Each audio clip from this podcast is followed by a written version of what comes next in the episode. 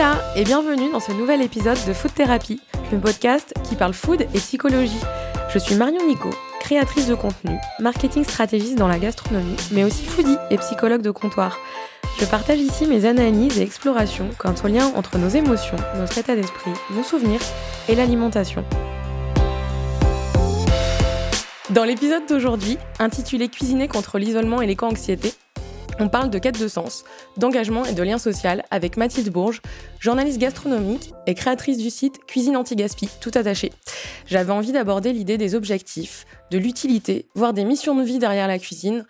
Est-ce que la cuisine est un vecteur de lien social ? Cuisiner peut-il devenir un acte militant ? Autant de questions que je vais tenter d'éclaircir avec mon invitée d'aujourd'hui. Bonjour Mathilde. Bonjour. Je suis très contente de m'entretenir avec toi parce que ces dernières années, on a parfois échangé par écrit, souvent au sujet de la cuisine d'ailleurs. Oui. Mais on n'a pas forcément eu l'occasion de se reparler depuis 10 ans, donc ça fait longtemps. Est-ce que tu peux nous parler un petit peu de toi, raconter ce que tu fais, ton métier, et puis le lien avec le site Cuisine Anti-Gaspi, quand est-ce que tu l'as créé, etc. Oui, bien sûr. Alors moi, je suis journaliste gastronomique depuis maintenant 5 ans. Pour un site internet qui existe en plusieurs langues, et moi je suis chargée de la partie française, donc mon métier consiste à aller au restaurant, rencontrer des chefs et des pâtissiers, et puis faire des interviews, des reportages et manger, c'est ça. Et de manger, et grâce à ce métier, donc comme je disais, j'ai rencontré pas mal de chefs qui m'ont sensibilisée à plusieurs sujets, dont l'écologie, le gaspillage, d'où l'idée de mettre en place ce site Cuisine Anti-Gaspi pour retranscrire un peu leurs astuces et les rendre accessibles au plus grand nombre. D'accord. Et aussi les simplifier parfois, parce que des chefs étoilés qui donnent des astuces, c'est pas toujours des choses faisables au quotidien. Donc l'idée, c'était de les retravailler un peu en recettes de tous les jours, en astuces de tous les jours. Démocratiser un peu la cuisine étoilée, anti-gaspillage, quoi. C'est ça, exactement. Okay. Et tu partages à la fois des recettes, donc, enfin des astuces de chef, mais aussi tes propres recettes. Oui, okay. Tout à fait. C'est des recettes qui me viennent un petit peu à l'esprit. Alors, grâce à ce que m'ont dit les chefs, quand ils me donnent des astuces, moi je les mets un petit peu en application dans les recettes. Mm-hmm. Et après, ça vient avec l'inspiration au fil des produits, des saisons, de ce que j'ai chez moi. Je me dis, ça je l'aurais jeté en temps habituel. Qu'est-ce que je peux faire avec ? Et puis je fais des tests. C'est pas toujours une réussite. Pas toujours concluant. Ouais, voilà. Dans ce cas-là, je le partage pas. Mais quand je trouve que ça fonctionne plutôt bien, je le partage. Et cette idée, du coup, de te mettre dans de la cuisine anti-gaspillage, ça vient d'où ? C'est du fait de ton observation par rapport justement à tes visites dans les restaurants, ou est-ce que oui. Est-ce que tu avais une conscience écologique avant ça ? D'où ça vient, en fait ? Alors, je l'avais déjà un petit peu depuis plusieurs années, et elle s'est développée, comme je disais, en rencontrant des chefs qui m'ont parlé déjà de manger local, de saison et si possible bio. Et après, ça allait plus loin avec le gaspillage. Notamment, j'avais rencontré il y a 1 ou 2 ans, je sais plus, Florent Ladenne, qui est un ancien candidat de Top Chef, qui est installé dans le Nord et qui est très très engagé sur ces questions, et qui m'avait parlé de gaspillage pendant au moins 1 heure, en me disant que voilà, lui par exemple, quand il faisait du lapin à la carte, il utilisait son lapin de A à Z. Il commandait pas juste les rognons ou les pâtes, parce que voilà, son éleveur ne savait pas élever que des pâtes de lapin. Ouais. Ça paraissait bête dit comme ça, mais en fait c'était hyper vrai. Et voilà, il disait que ça avait développé son imagination de s'imposer cette règle de tout cuisiner de A à Z, et qu'il avait bien sûr cette démarche pour les fruits, les légumes. Et du coup, ça a commencé un petit peu à éveiller ma curiosité. Mmh. Et c'est surtout il y a 6 mois, j'ai rencontré un autre chef qui s'appelle Romain Méder, oui. qui est un chef 3 étoiles au Plaza Athénée, ouais. et qui lui a publié un livre il y a quelques mois avec des recettes assez accessibles au grand public. Et dans ce livre, il y avait surtout pas mal d'astuces anti-gaspillage, avec des fans, avec des épluchures, des parures de légumes. Et j'ai essayé 2-3 recettes, et en fait j'ai trouvé ça génial parce que c'était hyper inventif, hyper ludique. Et voilà, c'était quelque chose qu'on pouvait vraiment faire au quotidien, et ça permettait de jeter moins, de faire des économies. Enfin, il y avait tout un monde qui s'est ouvert, et c'est vraiment ça qui a fait le déclic, quoi. Ça permet de redécouvrir aussi la cuisine, parce que, enfin, si tu cuisines aussi pas mal, moi aussi je cuisine un peu. Et c'est vrai que quand tu te dis, bah attends, là je vais utiliser le poireau dans sa globalité. Bah, déjà, tu te creuses un petit peu les méninges, et puis, en fait, c'est un peu challenger les fausses croyances, en fait, ce qu'on nous a inculqué, alors que, bon, bah, par rapport à la civilisation ou la société dans laquelle on est, voilà, ah bah non, il faut couper le poireau, on mange qu'une partie du poireau, alors qu'en fait, on peut l'utiliser dans sa globalité, quoi. Oui, voilà, ouais, ça demande un petit peu de travail, mais encore pas tant que ça, et c'est vraiment, on peut vraiment faire des choses très intéressantes, quoi. Ouais. Du coup, pour faire ma transition justement sur tout ce qui est écologie, environnement, bon, c'est un peu aussi, c'est l'intitulé de cet épisode. Je voulais parler d'éco-anxiété, donc c'est ce qu'on appelle la dépression verte, et on la décrit comme une forme nouvelle d'anxiété suscitée par les conséquences prochaines annoncées du réchauffement climatique. Est-ce que c'est une définition qui te parle? Est-ce que tu t'identifies à ce phénomène ou pas forcément, ou tu n'y avais pas pensé avant et qu'effectivement tu te dis ah ouais, peut-être que je suis là-dedans aussi ou... Alors, j'avais jamais mis de mots là-dessus avant que tu m'en parles, mais effectivement, je pense qu'il y a un peu de ça. On est une génération qui est hyper sensible à tout ce qui est écologie. On peut pas nier aujourd'hui tout ce qui se passe. Et c'est vrai que j'étais déjà sensibiliser tout ce qui est plastique, consommer local, les achats un peu inutiles de vêtements qui viennent de l'autre bout de la planète. Ouais. J'avoue que j'étais une grosse consommatrice et j'essaye de me faire un peu violence là-dessus. Et l'alimentation, j'ai toujours pensé que je faisais les choses bien, et en fait, je me rends compte que pas tant que ça. Ouais. Donc effectivement, c'est un peu une façon pour moi de me rattraper, on va dire, et d'essayer de faire ma part pour que les choses aillent dans le bon sens. Mais du coup, ce serait plus le côté militant, engagement, enfin à ton échelle en fait, un petit combat pour ça, mais pas forcément un aspect thérapeutique en tout cas.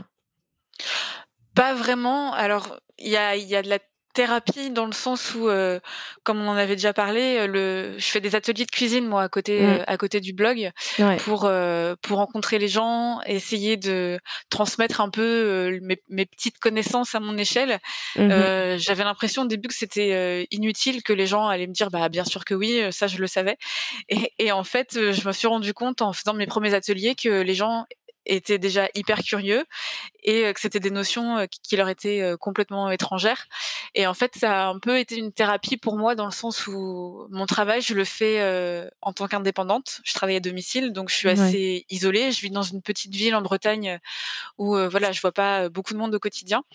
Et le fait de faire ces ateliers, ça m'a aidée à recréer du lien et me dire que je suis pas si seule que ça, et ce que je fais, ça peut intéresser les gens, et voilà, ça a un peu été une thérapie contre la solitude, on va dire. Ouais, personnelle, pour créer du lien social. Bah c'était aussi ce que j'annonçais dans le sujet de l'épisode. Donc en fait, il y a le côté thérapeutique avec le lien vers autrui, et puis il y a aussi le côté finalement où la quête de sens, quoi. Tu te rends compte que il y a du sens dans ce que tu fais. Tu aides ton prochain, d'une certaine manière. D'une certaine manière, ouais. En fait, je me suis rendu compte qu'il y avait pas mal de gens qui pouvaient être intéressés par le sujet, parce que, sans faire de clichés, il y a les personnes âgées cuisiner des légumes, consommer bio. Il y en a certaines qui m'ont dit mais c'est un peu des utopies de bobos et ça sert pas à grand chose, mais quelque part ce concept d'anti-gaspillage, eux ils voient un intérêt économique.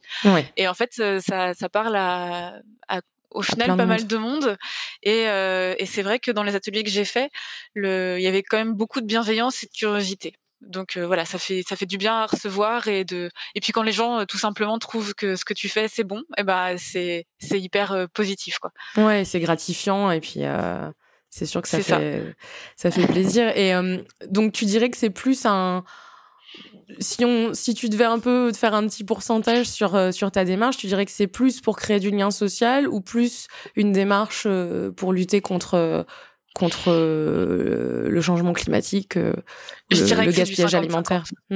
C'est du 50-50, ouais. Tu trouves ton compte tout en faisant quelque chose d'utile pour la planète, en fait. Ouais, voilà, c'est ça. Ok. Et du coup, ton rapport à la nourriture, bon, tu le disais, ton rapport déjà même à la consommation en général, que ce soit alimentaire ou vêtements, vestimentaire, etc., ça a changé. Dans quelle mesure ton rapport à la nourriture, il a changé dans le cadre de ton métier ? Parce que du coup, je sais pas si dans le cadre de ton métier, tu peux choisir les lieux où tu vas aller tester la cuisine. Est-ce que tu vois les choses différemment, tu vois, dans ce cadre-là, ou comment ça se passe ? Oui, alors quand j'ai commencé il y a 5 ans, j'étais déjà passionnée par la cuisine, mais je me rends compte qu'en fait, j'y connaissais pas grand-chose. Ça s'est développé avec le temps, et effectivement, aujourd'hui, mon rapport a un petit peu changé. Dans le sens, alors pour répondre à ta question, il y a les deux. Parfois, je choisis les restaurants où je vais, parfois, on m'impose d'aller un peu comme le guide Michelin à l'aveugle tester des restaurants en client mystère, on va dire. Et mais en tout cas, quand je l'ai choisi, je fais maintenant très attention à choisir des chefs qui sont plus ou moins engagés, ou du moins, même s'ils l'affichent pas clairement, qu'ils sont engagés, parce que voilà, faut pas que ce soit non plus un critère rédhibitoire s'ils le sont pas, ouais. Mais qui font attention à ce qu'ils achètent, ou qui sont au moins en transition en fait vers une méthode, qui revoient leur méthode en fait de travail, quoi, finalement. Oui. C'est ça, complètement. Qui favorise les produits locaux, pour moi, ça me paraît essentiel aujourd'hui, et surtout qu'en France, on a quand même pas mal de choses qui ne nécessitent pas d'aller à l'étranger. Et puis surtout respecter les saisons aussi, servir des fraises en plein mois de décembre. Moi, je trouve que c'est une aberration aujourd'hui. Et des chefs qui sont reconnus par le Michelin qui font ça, personnellement, je comprends pas. Je trouve que ça devrait même être un critère de remise d'étoiles, ouais. de faire attention à ces choses-là, quoi. Bah, donc, je pense qu'on en est encore loin, puisque ça y est, je crois qu'il y a enfin le label Green, enfin, je sais plus comment ils l'ont appelé, le label vert. L'étoile verte. Voilà, ouais, l'étoile verte. Qui, mais ça, c'est dans cette édition-là, donc je pense qu'on est encore loin du critère. Oui. Oui, et puis elle a été remise qu'à une trentaine de chefs, ouais. Sur des centaines et des centaines de récompensés. Alors après, il y en a qui n'ont pas eu cette étoile et qui sont déjà dans une démarche verte. Donc c'est un peu opaque. De toute façon, un peu comme les étoiles, on ne sait pas trop comment ça a été attribué. C'est une bonne chose que ce soit mis en avant, mais pour moi, ça devrait être un critère obligatoire en fait, et pas une récompense en plus. C'est quel restaurant le dernier que tu as visité ? Est-ce que c'était un restaurant inscrit dans cette démarche plus green, plus respectueuse de l'aliment, du produit dans sa globalité ? Ouais, alors dernièrement, j'en ai fait pas mal à Paris, mais dans les derniers qui m'ont marqué dans cette démarche, c'était La Maison d'à Côté à Montliveau, près de Chambord. D'accord. C'est un restaurant 2 étoiles. Et c'est un chef qui est hyper engagé là-dedans. D'ailleurs, je l'ai interviewé pour le site Cuisine Anti-Gaspi, qui s'appelle Christophe Hay. Et alors déjà, il a son potager juste à côté du restaurant, donc il n'y a pas plus local. Et puis, il est sur les bords de Loire, donc il cuisine que les poissons d'eau douce, de la Loire. Ouais. C'est déjà une démarche qui est un peu originale parce qu'on connaît beaucoup les poissons de mer, mais moins d'eau douce. Donc déjà, ça vaut le coup d'aller chez lui pour découvrir ça. Et en plus, surtout ce qui est légumes, herbes, etc., il a vraiment une démarche jusqu'au boutiste. Il va faire un légume rôti avec les parures. Il va faire une purée, une mousse, une émulsion. Après, il va faire sécher les peaux pour faire des poudres et assaisonner ses plats. Enfin, il y a vraiment une démarche globale qui, je trouve, est intéressante. Et après, bien sûr, s'il n'y a pas d'intérêt gustatif, il va pas le faire. Oui. Le but, c'est quand même de faire plaisir dans l'assiette. Que ce soit bon. Ouais. Voilà, c'est ça. Mais voilà, il y a toute une démarche qui, je trouve, est intéressante et que de plus en plus de chefs suivent. Et est-ce que, en général, le retour des chefs, et puis même le tien, puisque tu dis que souvent tu dois faire plusieurs essais, ou tu fais des essais, c'est pas concluant, et puis bon, voilà. Est-ce que, en général, ça demande plus de travail dans l'élaboration de la recette, puisque c'est pas finalement c'est pas forcément devenu des automatismes pour tous les chefs, si tu veux, d'intégrer, je sais pas moi, les fans, les pots, des légumes, etc. Ouais, alors je vais pas parler à la place des chefs parce que je sais pas trop. Enfin, ceux que j'ai interviewés, pour eux, c'est pas si compliqué que ça, dans le sens où ils se disent que voilà, de toute façon, il faut qu'ils trouvent des recettes originales, même avec un produit classique. Donc avec les parures, ça va être pareil. Ouais. Moi, j'ai, enfin sur sur moi, ma cuisine à moi, j'ai constaté qu'en fait, c'était même pas une contrainte, c'était devenu une source d'inspiration parce que ça t'aide à développer ton imagination. Mm-hmm. Et alors après, je dis pas que c'est accessible à tout le monde facilement parce que voilà, tout le monde ne cuisine pas au quotidien. Moi, c'était déjà une démarche que je faisais. Mm-hmm. Donc j'ai déjà des bases. J'ai passé mon CAP de cuisine il y a quelques années en parallèle de mon métier pour avoir une crédibilité. Du coup, j'ai acquis des connaissances qui font qu'aujourd'hui, je peux m'amuser facilement avec des choses qui sont un peu inhabituelles, quoi. D'accord. Et tu disais que ça faisait travailler ton imagination. Du coup, est-ce que quand tu cuisines, tu dirais que t'es presque dans un... Moi, je sais que ça me relaxe beaucoup quand je cuisine. Ouais. Et j'associe ça pas mal à un état presque de méditation, en fait, parce que je suis dans une bulle et je sais que pour avoir discuté avec des personnes qui aiment cuisiner, c'est souvent ce qui revient. Donc, oui. Et un peu retrouver aussi, que tu parlais d'imagination, ça me fait un peu penser à quand on est petit, tu vois, qu'on fait quelque chose de créatif. Bon, bah, la cuisine, c'est créatif, mais là, en plus, comme t'as ce côté, faut que j'utilise le produit dans sa globalité. Il y a le challenge, le défi aussi, qui fait partie on va dire, du jeu. Ouais, tu ressens ça, tu ressens un petit côté, état, ouais, émotionnel, complètement. Ouais. C'est vrai que comme tu disais, enfin moi la cuisine ça me détend complètement et c'est vraiment comme tu dis ma bulle quoi. Des fois je mets un petit fond de musique et encore c'est rare parce qu'avec tous la hotte etc il y a déjà beaucoup de bruit. Ouais. Mais c'est vraiment un des rares moments où je suis pas en train de regarder mon téléphone tous les 5 minutes. Ouais. Où je suis en train de regarder mes mails, mes SMS, Instagram etc. C'est vraiment un moment pour moi où je me recentre. Et puis pareil comme tu disais l'imagination, moi je sais qu'à la base j'avais choisi le métier de journaliste pour l'écriture parce que depuis tout petit j'adorais écrire, faire de la poésie, faire des romans etc. Et en fait avec le journalisme j'ai perdu ce côté imagination parce qu'il y a une technique d'écriture assez classique qu'il faut respecter, introduction, développement, conclusion etc. Et en fait, grâce à la cuisine, je retrouve ce côté imagination qui me manquait beaucoup. Donc, et la liberté, en fait. Hmm. Ouais, c'est ça. Casser les codes et sortir de la structure. Exactement. Et puis faire plaisir, au final, ça fait, comme je disais tout à l'heure, c'est hyper gratifiant, hyper plaisant de constater qu'en plus, on s'est fait plaisir, mais qu'on a fait plaisir aussi, quoi. Oui, parce qu'en général, on cuisine pas que pour soi. Non. Enfin, bon, aussi, moi je cuisine pour moi, c'est aussi sympa de se dire qu'on va partager un plat. Je pense qu'il y a ça aussi, hein, dans l'aspect, on prend pas le même plaisir quand on cuisine pour soi. Bon, ça dépend, parce que voilà, quand on aime se faire plaisir, mais il y a quand même une démarche un petit peu différente quand on cuisine pour quelqu'un aussi, je pense. Hein. Ouais, complètement, ouais. Et pour revenir à tes visites dans des restaurants, souvent des grands restaurants d'ailleurs, est-ce que du coup tu peux ressentir, je sais pas, de la culpabilité, des émotions négatives, de la frustration, de la colère, je sais pas, quand finalement t'es à la table d'un restaurant, étoilé ou pas d'ailleurs, et puis ils t'ont servi des fraises au mois d'octobre. Ou je sais pas, ils ont pas du tout respecté le produit, surtout si c'est un produit animal. Bon je trouve que ça fait encore plus. Ça va être un autre débat, mais tu vois, est-ce que voilà, qu'est-ce que tu peux ressentir quand ça arrive ? Est-ce que ça peut t'empêcher de te dire le prochain restaurant, faudra vraiment que j'essaye d'aller dans un restaurant où je sais que le chef va être dans une démarche de respect de la saison, etc. Alors, ça m'arrive rarement dans le sens où quand même je me renseigne vraiment bien en amont avant de choisir un restaurant. Donc c'est rare que je tombe sur des choses complètement aberrantes.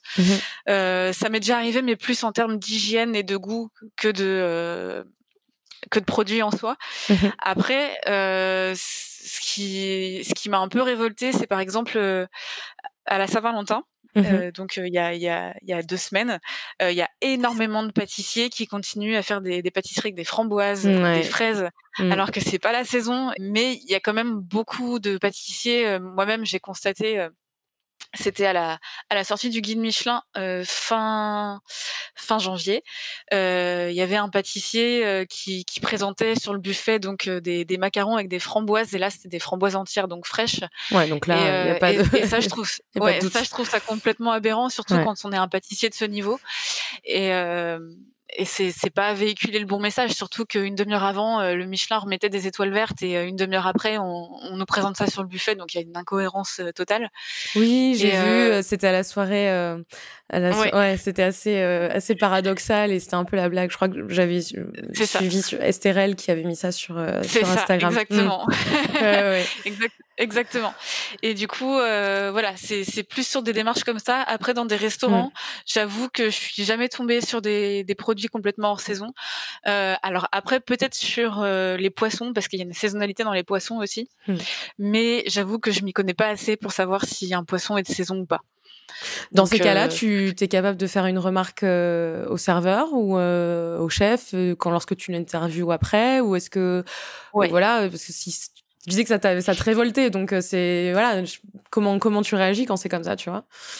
Ouais. Alors, bien sûr, je prends pas le chef frontalement. Le but, c'est pas de lui faire la morale. Il connaît mieux son métier que moi, mais de soulever un peu la question. Et effectivement, comme je disais, là pour les pâtisseries de Saint-Valentin, si c'est des choses qui sont congelées à l'avance, préparées à l'avance, bah là, dans ces cas-là, il y a pas de souci. Mais voilà. Peut-être un peu plus expliquer la démarche et puis qu'il n'y ait pas de confusion. Mais c'est vrai que automatiquement, je vais aller poser la question derrière. Après, pour ce que je disais pour les poissons, c'était plutôt... l'an dernier, j'ai visité le restaurant de Christopher Coutanceau à La Rochelle, qui vient d'obtenir 3 étoiles là en janvier. Et c'est un chef hyper engagé sur la pêche durable. Et c'est en fait c'est lui qui m'a un peu ouvert les yeux sur cette histoire de saison des poissons. Donc j'avoue, enfin je commence à m'y intéresser grâce à lui. Mais voilà, comme je disais, je suis pas encore assez experte pour aller poser des questions très pointues sur le sujet, quoi. Ouais, d'accord. Et quand tu fais tes ateliers cuisine, est-ce que t'as des gens qui reviennent comment ça se passe? Il y a des gens qui reviennent à chaque fois à tes ateliers, ou c'est toujours des nouvelles personnes? Ou est-ce que t'as des retours du coup après plusieurs ateliers, des gens qui disent bah voilà, ça fonctionne en fait. J'ai grâce à toi, grâce à ces ateliers, j'ai changé mes habitudes de cuisine, de consommation, etc. Alors il y a un peu 2 publics, on va dire. Quand je fais mes ateliers dans les magasins bio autour de chez moi, pour l'instant, alors il y a eu un peu de tout, mais il y a eu beaucoup de personnes d'un certain âge, on va dire, et du coup qui sont intéressées sur le coup, qui goûtent, qui trouvent ça super, mais j'ai pas de retour après, dans le sens où moi je leur dis bah si vous voulez plus de recettes, il y a voici l'adresse du site et puis allez voir. Mais en fait ils vont pas beaucoup sur internet ou ils ont pas Facebook, donc ils peuvent pas suivre au jour le jour. Donc, dans ces cas-là, moi je leur imprime la recette et puis ils font chez eux. Les retours que j'ai, c'est plus justement sur Facebook, des gens qui sont abonnés, qui m'envoient des messages en disant j'ai fait des cookies avec du parassis, j'avais jamais pensé à faire ça, c'est super. Voilà, mes enfants ont adoré au goûter. Et ça c'est hyper cool d'avoir ce retour, parce que on se dit que on fait pas ça dans le vent. Parce que c'est du travail aussi, il faut le dire, hein. Il y a beaucoup de travail derrière. Tu penses à ton contenu, tu réfléchis à des recettes, tu essayes les recettes, donc c'est énormément de boulot, quoi. Et puis après les photos, l'écriture, le partage sur les réseaux sociaux, ça a pas l'air comme ça, mais en fait c'est vrai que je comprends qu'il y a des gens qui en fassent leur métier, parce que voilà, c'est vraiment ça prend beaucoup de temps, quoi. Mais donc en tout cas c'est plus sur les réseaux sociaux que j'ai des retours en message privé ou en commentaire, et des gens qui sont contents et qui n'avaient jamais pensé que certaines choses étaient comestibles, comme les fans ou etc. Donc ça c'est vraiment chouette de voir que ça sert à quelque chose, quoi. Et on va arriver aux dernières questions. Donc, c'est les questions que je pose à tous mes invités. Si tu avais un food mantra, donc c'est un petit peu ton slogan, si tu veux, de vie qui est en lien avec la gastronomie, qu'est-ce que ce serait ? C'est une bonne question. Je dirais surtout se faire plaisir, en ayant conscience de ce qu'on mange, mais voilà, faut pas oublier la notion de plaisir qui est quand même hyper importante. D'accord. Quand on mange, voilà. Donc se faire plaisir, mais responsable, de manière responsable, on va dire. Ouais. Ok. C'est ça. Quel est ton plat réconfortant, ton plat que moi j'appelle le plat émotion, celui qui te, ton plat doudou, quoi. Ouais, c'est ça. Alors, du coup, pour le coup, ça n'a rien de gastronomique ou d'anti-gaspillage. C'est souvent un truc pas forcément très bon, hein. Ouais. Bah là, moi, je trouve ça toujours bon à mon âge, mais je pense que ce serait un gratin de coquillettes avec du jambon. Ah, merci, je l'attendais, je le donne toujours en exemple. Et pour l'instant, personne ne me l'avait dit, les coquillettes. Ah ben voilà, avec plein de fromage et vraiment, enfin, moi, je me souviens quand j'étais petite, ma mère, dès qu'elle était pressée, elle me hachait une tranche de jambon avec des coquillettes, du beurre et du fromage. Et franchement, c'est vraiment le goût régressif que j'adore quand j'ai un petit coup de mou et tout. Mais en gratin, c'est plutôt. Le plat au top. Ouais, je dis en gratin. Après, donc le reste de coquillettes en plus, tu vois, les coquillettes de la veille. Ouais. Si je suis déprimée, c'est les coquillettes, et si je suis encore déprimée le lendemain, ça va être le gratin avec les restes, quoi. Voilà. Ok, d'accord. Et écoute, je ferai la recette. Bon, même si je pense que la plupart des gens la connaissent, mais je la mettrai oui. Sur le site. Alors, okay. on peut retrouver toutes tes recettes et les recettes anti-gaspi des chefs connus et reconnus sur ton site Cuisine Anti-Gaspi, tout attaché, c'est ça ? .com. Et on peut réserver tes ateliers anti-gaspi en Bretagne. Comment on fait pour réserver ? On va sur ton site ? Alors, il y a deux solutions. Parfois, c'est pas vraiment des ateliers courts, c'est plus des dégustations. Donc là, on vient à n'importe quelle heure et il n'y a pas besoin de réserver. On vient juste goûter, échanger et puis voilà.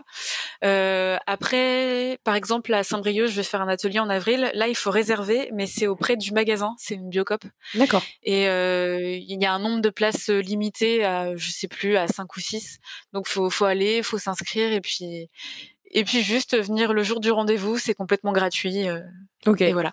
Bon, je mettrai le lien de façon de ton site dans la description du podcast, avec aussi si on veut te suivre sur Facebook et sur Instagram. Et puis voilà, je te remercie beaucoup en tout cas d'avoir répondu à mes questions. De rien. Et puis à bientôt. Merci à vous de nous avoir écoutés. Retrouvez dès à présent la recette réconfortante de mon invité ou la mienne sur mon site food-therapie.com. Et si vous avez aimé cet épisode, soutenez ce podcast en vous y abonnant et en laissant votre avis sur votre plateforme d'écoute. Faute d'étoiles Michelin, celles-ci me feront chaud au cœur. N'hésitez pas à partager ce podcast avec vos amis, comme vous partageriez vos bonnes adresses. Je vous retrouve très bientôt dans un prochain épisode de Food Thérapie. Des besos!